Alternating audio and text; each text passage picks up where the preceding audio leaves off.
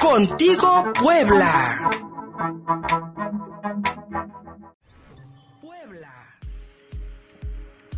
En salarios, consultorías, renta de inmuebles, publicidad, entre otros, el Instituto Electoral del Estado proyecta gastar casi 468 millones de pesos, es decir, casi el 48% de los 975 millones de pesos que solicitó de presupuesto para el 2021, año electoral. De acuerdo con el portal eConsulta, otro 36% corresponde a los 354 millones de pesos que se van a entregar de financiamiento público a los partidos y 155 millones de pesos restantes serían para materiales y vehículos. El presupuesto total solicitado por el organismo es 41% más elevado que lo aprobado por el Congreso del Estado en 2018 para la pasada elección ordinaria. El desglose del gasto que se contempla señala que el capítulo de servicios generales será el más oneroso para el Instituto Electoral del Estado, pues se calcula que va a ejercer 281 millones de pesos. De este monto, 118 millones de pesos se destinará a servicios de apoyo administrativo, fotocopiado e impresión y otros 33 millones de pesos para pasajes terrestres nacionales, de acuerdo con el reporte de e-consulta. Y por supuesto que escuchar 281 millones de pesos para servicios generales en este presupuesto que destinará el Instituto Electoral del Estado para su propio funcionamiento, pues suena un poco duro y sobre todo hasta grosero en cierta, en cierta medida, justo en tiempos de pandemia cuando millones de mexicanos se han quedado sin empleo. Y el Sol de Puebla informa que en 2021 los 10 partidos políticos con registro en el Estado recibirán en conjunto 354 millones de pesos por parte del Instituto Electoral del Estado para gasto ordinario y la obtención del voto en las elecciones. Morena será el partido más beneficiado pues obtendrá 101 millones de pesos, de los cuales 23 millones serán para hacer campaña y 78 millones para actividades ordinarias permanentes. El segundo mejor beneficiado será el PAN, ya que recibirá 68 millones de pesos seguido por el PRI que accederá a 54 millones de pesos, el Partido Verde 23 millones y el Partido del Trabajo 21 millones de pesos. Movimiento Ciudadano tendrá 19 millones de pesos para ejercer, Nueva Alianza 19 millones y el PRD 18 millones de pesos. El partido político estatal Compromiso por Puebla va a recibir un total de 18 millones de pesos, mientras que Pacto Social de Integración tendrá 6 millones de pesos. Los candidatos independientes, en caso de que puedan inscribirse, recibirán únicamente 1.594.000 pesos para actividades tendientes a la obtención del voto, reporta El Sol de Puebla.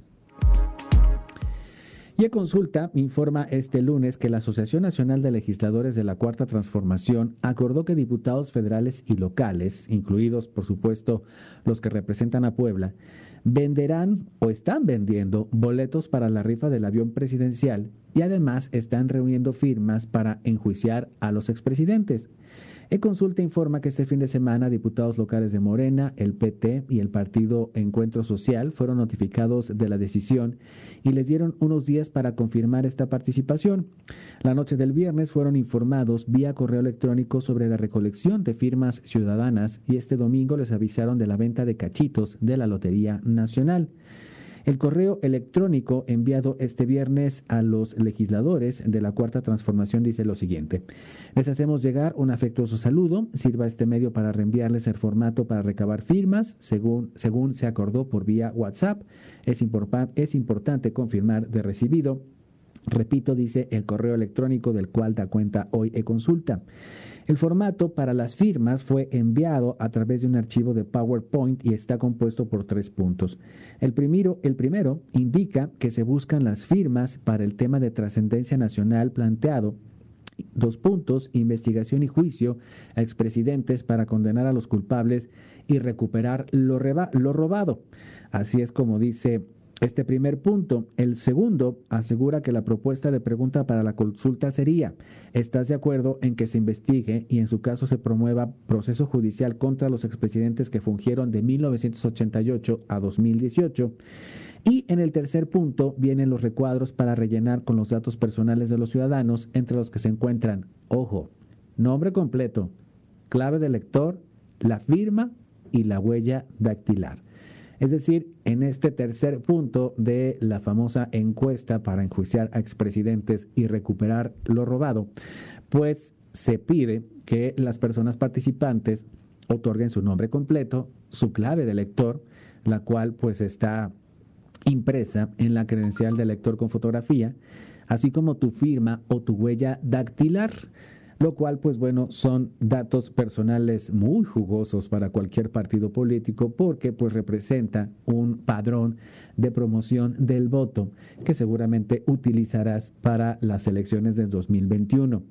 Todos los diputados y diputadas adscritos a la cuarta, a la cuarta transformación tienen como fecha límite para enviar todas las firmas que recopilen hasta el 10 de septiembre, por lo que legisladores poblanos deberán confirmar su participación este lunes.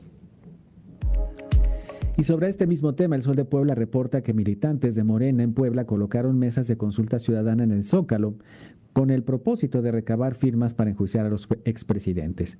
Ayer domingo se consultó a la ciudadanía si están o no a favor de que se enjuicie a, por, por ejemplo, Carlos Salinas de Gortari, desde Carlos Salinas de Gortari hasta Enrique Peña Nieto, para que el Senado proceda en una consulta popular para enjuiciarlos.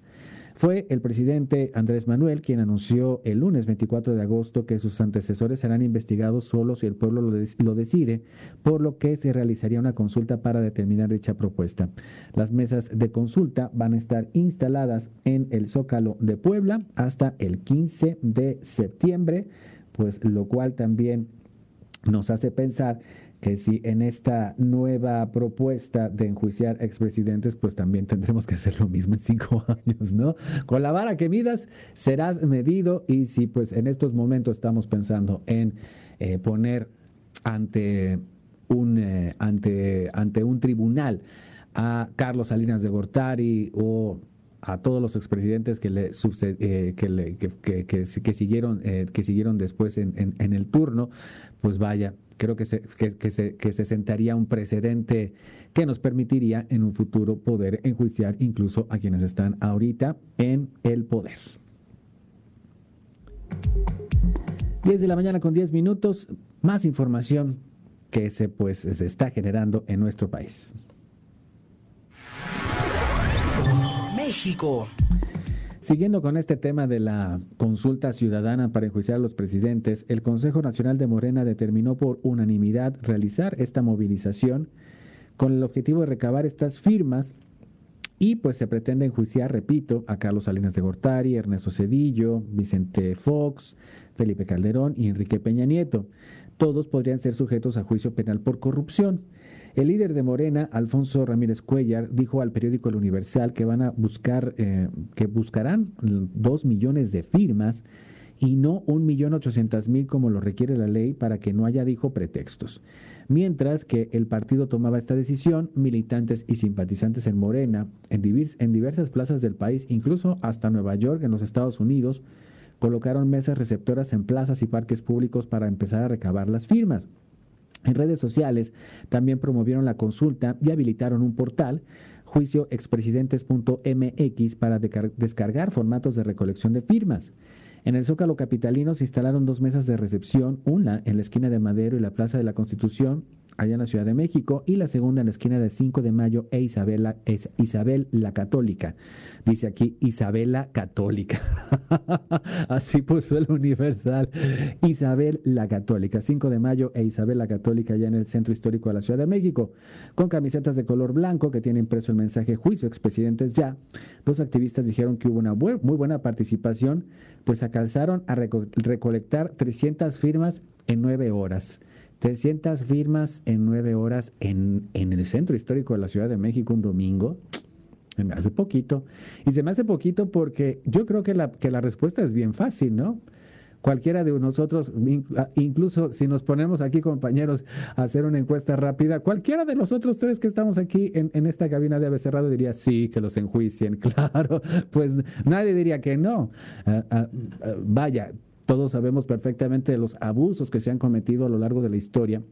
Pero aquí lo importante es que más allá de pelearnos con el pasado, deberíamos estar discutiendo nuestro presente, más de estar embelecidos con, con la promesa de un futuro incierto o eh, enojados permanentemente con la certeza de un robo a, mano, a, mano armada que prácticamente realizaron casi todas las administraciones eh, anteriores en contra del pueblo mexicano. Eh, vaya, Cualquiera de nosotros estaría eh, eh, eh, en, su justo derecho de estar, de estar enojados. Aquí lo, aquí lo que yo criticaría es el uso precisamente de esta demanda de justicia para entonces promover ya un acto de promoción del voto para el Movimiento de Regeneración Nacional, a expensas incluso de los dichos del presidente Andrés Manuel López Obrador desde las mañaneras que se realizan con recursos públicos, en fin, vaya siempre será importante que todo esto que hemos construido los mexicanos para tener alternancia en el poder y la posibilidad de poder quitar un partido cuando no nos gusta y poner a otro si es que es de nuestro, de nuestro agrado, pues todo esto que hemos logrado, que no es concesión de nadie, sino esfuerzo de prácticamente toda la sociedad civil mexicana, tiene que ser hoy por hoy más que nunca respetado, sobre todo cuando se está prometiendo que va a haber cambios y transformaciones profundas. Y pues antes de irnos, la disputa por la presidencia en la mesa directiva de la Cámara de Diputados se, entrampó luego de que las, las, bancadas del PT y del PRI mantienen firme su decisión de encabezar el cuerpo legislativo de San Lázaro. Este domingo, el líder de los diputados de Morena, Mario Delgado, informó que el legislador sonorense Manuel López Castillo reculó en su decisión de sumarse al PT para permanecer en la bancada morenista. De esta manera, el Movimiento de Regeneración Nacional mantiene la mayoría absoluta con 251 legisladores y con ello mantiene la presidencia de la JUCOPO, de la Junta de Coordinación Política de la Cámara de Diputados, pero el PT y el PRI se quedan con 46%, lo que es empantana, empantana, están empantanados, dice el Universal, como la tercera fuerza política en la Cámara. Y, e incluso, pues bueno, este, este fin de semana también en el Senado de la República se eligió a Eduardo Ramírez, representante de Chiapas, como el nuevo presidente de la mesa directiva de la Cámara Alta. Esto, pues gracias también a la mayoría de las bancadas de Morena y el partido Encuentro Social.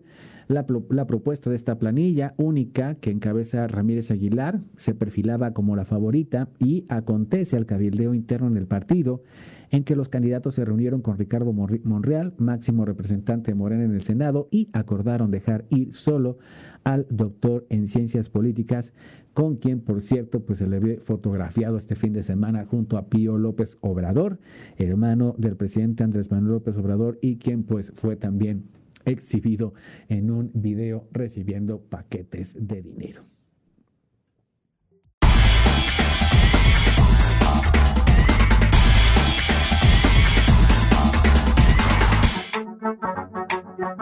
Contigo Puebla.